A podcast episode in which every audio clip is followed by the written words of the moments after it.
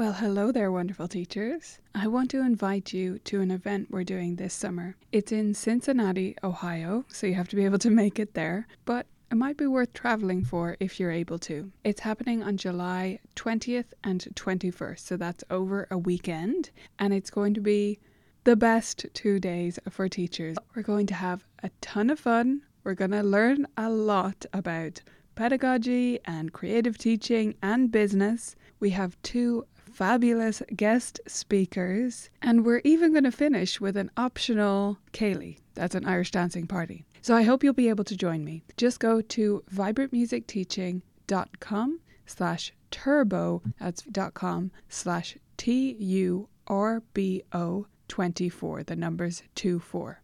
I hope you'll check it out, view all the details there, and I hope to see you in Cincinnati in July.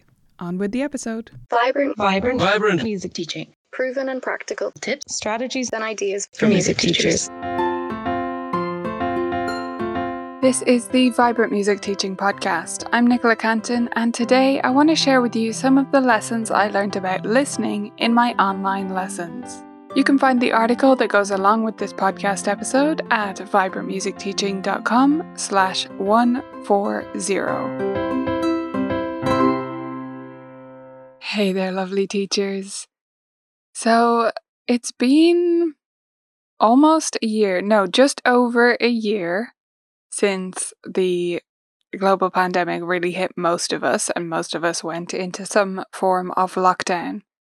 Over here in Ireland, that was around Paddy's Day of last year, which is why I remember. Everyone else seems to get lost about the dates. But it was just before Paddy's Day because I remember then going on Facebook Live on Paddy's Day. The lockdown had just been announced and put into effect in Ireland, and I was wearing my green and giving this odd call out that I could help teachers on that Paddy's Day to get set up in online lessons if they needed assistance. So it was a weird way to spend it. But it has been just over a year now, about 54 weeks as I counted, since we went into lockdown here in Ireland, and the timing was pretty similar in most of the US and other parts of the world as well. So, I wanted to share with you on this episode some of the things I think I learned from online teaching. I had done online teaching before myself, but not to the same extent, obviously, not with all of my students online. And so, I wanted to share some of the lessons I learned through that experience. Some of these may be things you think, oh, yeah, I did learn that too. I should make a note of that. Or they may be things that you think, well, obviously, I always knew that. But I hope that they will inspire you to think about what you learned. This is all about taking the positives from the situation and also about not letting things go. It's so easy to move on from something if you are getting to move on at this moment. So easy to move on from something big that happens like that, that we thought would stay with us in such a big way forever. And yet we just move back to the way we were always doing things. And sometimes that's not for the better. Some of the things, yes, we're dying to get them back, or we have been dying to get them back. And that's wonderful. And I'm not negating any of that. But I want us to take a moment to appreciate some of the things we learned from this experience. So, my lessons I'm sharing with you today are about listening, because that's where I feel I really learnt the most through teaching all of my students online through several lockdowns. The first lesson about listening that I learned right away when I was thrown in one Thursday evening into online teaching full time was that we don't just listen with our ears. We all kind of know this. We know about the importance of body language and all of these gestures and things. Especially as teachers, we are aware of that. But the extent to which we don't listen with just our ears, the extent to which we have so little idea what's going on when we can't see, was really an eye opener for me, pun intended. I was looking through these screens looking through these camera views, and yes, sometimes dealing with poor audio, but even when the audio was fine, I was realizing that because I can't move around, because I only have this fixed view, even if it's a decent view, I have less of an idea of what sound is coming out of my students playing, of what sound they're producing. And I'm sure that you will have felt this change too. Many teachers right away were lamenting how they couldn't hear properly. And while that was true physically, we couldn't hear properly in some cases, in many cases, especially if there was poor internet connections in your area, you have my absolute heart about that. That was tough. But some of the difficulty that we had listening was not about the sound quality. It was about not being able to see and not being able to move around and all of these things that we do so much when we're in person. It is completely different, we know, to watch a live performance than to watch, than to just listen to one, right? Even if it's not a recording, if you can imagine you're in a room where you cannot see the stage, but you know it's there and you can hear everything and you're in the same acoustic space as a performer it would not be the same experience as if you could see them. Because we listen with our eyes. And all of these gestures are important and they help us to understand better. Now, understanding this, learning that I needed my eyes to listen and that I was going to have to work really hard to listen in this new environment where I couldn't see as clearly, it helped me to understand the importance there was going to be in this online lesson environment for my students of me describing what I was doing.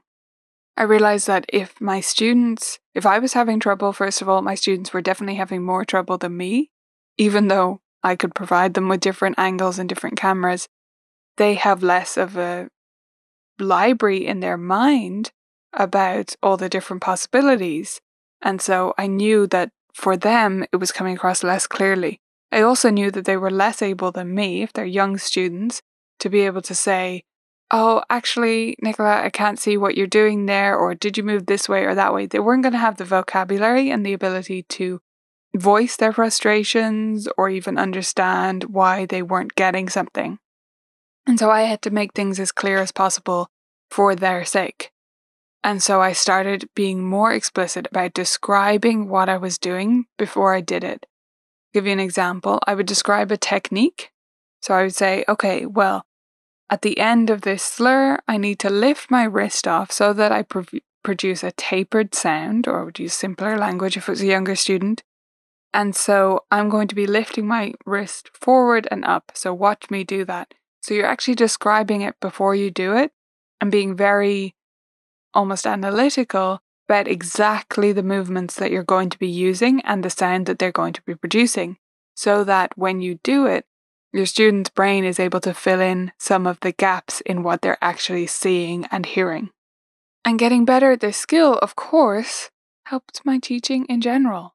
It's great to be able to describe things clearly, and I'd like to think that I was pretty good at it before, but I definitely got better at it through this lesson of how much we use our eyes to listen.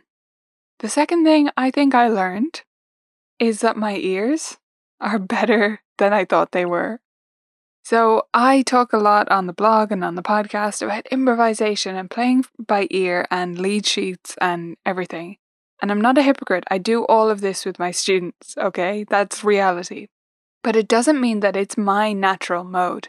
It doesn't mean that it's what I would go to if I just wanted to play music. I'm a reader. That's what I grew up with. That's what I'm comfortable with. And I will default to analyzing things mathematically and looking at the written music and using my eyes a lot. I do. And so when I was in this online lesson environment, and for example, I didn't have my students' book even because we had trouble getting books. Many people will have too you just couldn't get the postage. And you know we don't the bookshops weren't open but even when they are we don't have we we only have a couple of bookshops and they don't have everything. So i was stuck without some of my students books in the initial stages. And so i had to use my ears in a much greater way than i would normally volunteer to do let's say because i'm a natural reader. So i had to try because there was no other way to help my student. I'm sitting there I know they're playing something wrong. And so I just had to go for it. I just had to say, isn't that supposed to be an E there? Or I think you might be playing a fifth there instead of a fourth, you know, a harmonic one in the left with other stuff going on in the right. This is not my area, my strength, for sure. And like I say, I'm talking about pieces that I can't, I don't have the notation for. So I didn't trust myself initially. I would say it like that. I think it might be such and such. Could we check that? Could you hold it up to the camera? And then I realized more and more no, no, you're right. Every time you come up with these answers, your ears are doing well. They're figuring out what should be going on and they are able to fill in these gaps. So just trust them. And so I learned to trust them more and more. And I was so grateful for all the work I've done in the past several years on my own ear training. You know, I've taken Kodály training and sung more in choirs and done more different types of work like that so that I could improve my ears, so that I could stay on top of all of these different skills for my students' sake as much as anything. But I realized, oh, I've come so much further than I than I knew. I didn't know how good my ears had gotten by this stage, and I was forced to find out, which was really a confidence boost for me. And it's stuff like that that spurs you on to do more of that kind of work. I'm someone who can push myself to include things because I should. So if I think that it's important that I use Solfa, I just will sing anyway, even if I think my singing's not very good. I will use my ear training and sometimes fall on my face and make mistakes and just laugh along with my students at how, you know, sometimes we all make mistakes. But I have come so much further than I knew. And knowing that pushes me to go even further. And I think this lesson, it's not about my ears being better. That's what I learned. But what I learned from that lesson is how important it is sometimes to feel competent. That gave me a confidence boost in that area. And I know it's going to make me feel even better and make me go further with the ear training work I do with my students and in my own singing and playing and all of the things I, I do musically. So, the real lesson here is about giving our students opportunities to be within their skill level. To, yes, push themselves, but to really use the skills that they already have to experience that feeling of competence, which will spur them on and accelerate their progress even further. My second last lesson is about vocabulary. Oh my gosh, how boring of me. But this is what I discovered in online lessons. Vocabulary, it's tempting to think that words and insisting on the correct vocabulary is stuffy and is boring and is sometimes a bit pretentious. But it's really important. It really matters. And online lessons revealed this to many of us. One really good example of this is many teachers discovered that their students didn't actually know what a bar was or a measure for US listeners, what a line was, and what a clef was, maybe, and bar numbers, and all these navigation things that if you don't know them, it's really hard to get your student to go to the right place. If your student doesn't know them, I mean. We actually created a game based on this particular problem called Rainbow Race to help students navigate because it was just so frustrating. I could see that, and I knew it would help teachers to have that kind of a game to work on the terms bar, measure, line, phrase, all of these things. But this is an example of why words are important. And yes, I believe in this concept of sound before symbol or similar ideas that are out there in many music education philosophies. I'm not saying those aren't true, I'm just saying we do have to get to the vocabulary.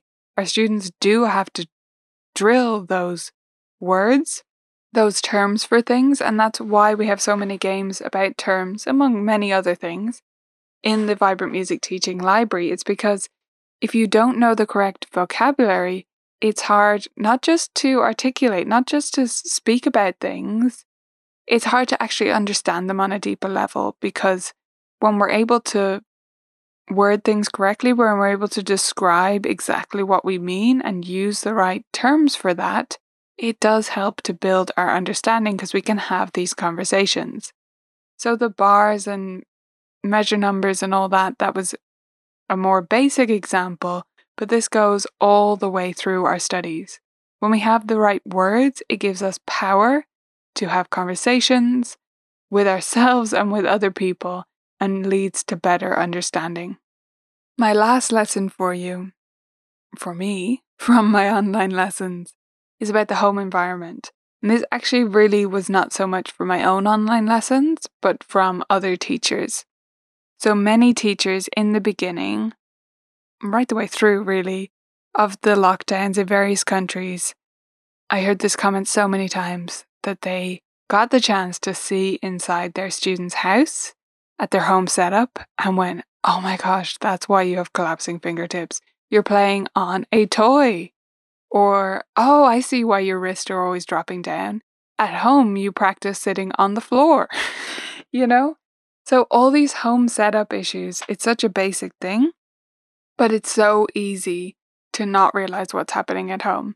Parents are not always intentionally misleading you when they describe it incorrectly. Sometimes they just can't do so clearly, which is why this didn't happen so much to me because several years ago I started getting all new parents to photograph their kiddo at home sitting at the piano as part of our onboarding process. And if you're curious about how that works and things, you can check out the email templates inside the Vibrant Music Teaching Library. That's in the video library because it's a course. So if you go there, you can check out the email templates and you'll see how I ask new parents to come up with this photo of their child sitting at the piano at home. So that wasn't so much one of my lessons, seeing my students at home and realizing what environment they were in or what practice instrument they had. That didn't so much happen to me, but it did happen to many teachers. And the lesson I learned from that was to underscore the value of our parent teacher relationships. And I truly mean relationships, not of us just educating them, but of us building full relationships with them and considering them part of our team so that we can bring them on board and solve problems and be proactive about these kinds of setup things and other things that come up with students so that their child has a chance of succeeding. These are the kinds of things that it's really easy not to realize are an issue until it's too late, until the kiddo is quitting. And they're quitting because they didn't have the right setup in the first place. This is why parent relationships, communicating well with parents, having an onboarding process, a system for bringing new parents into your studio so that nothing falls through the cracks is so, so important. And again, if you remember, check out those onboarding email templates. It might give you some inspiration for your own, or you can just take them and run with them almost as is if that's what you'd prefer. So it's time for you to tell me what did you learn from your online lesson experience? Try to take the positives out of the situation and see how they apply to your lessons going forward, whether you're going to be teaching online or off, in groups or private, or whatever format or situation you're teaching in. Let me know what you learned over in the Facebook group, which is Vibrant Music Studio Teachers, or in the comments section of this article, which is at vibrantmusicteaching.com slash 140. I can't wait to hear about your lessons as we sit about 54 weeks away from the start of the lockdown here in Ireland, over in the show notes or in the Facebook group, wherever suits you. Let me know what you think, and I'll catch you back here, same time, same place, next week. Vibrant Music Teaching members get five new games or resources at least every single month that keep them inspired and wanting to become a better teacher each and every day. If you want to join the best community of teachers online, you can go to vmt.ninja and sign up today.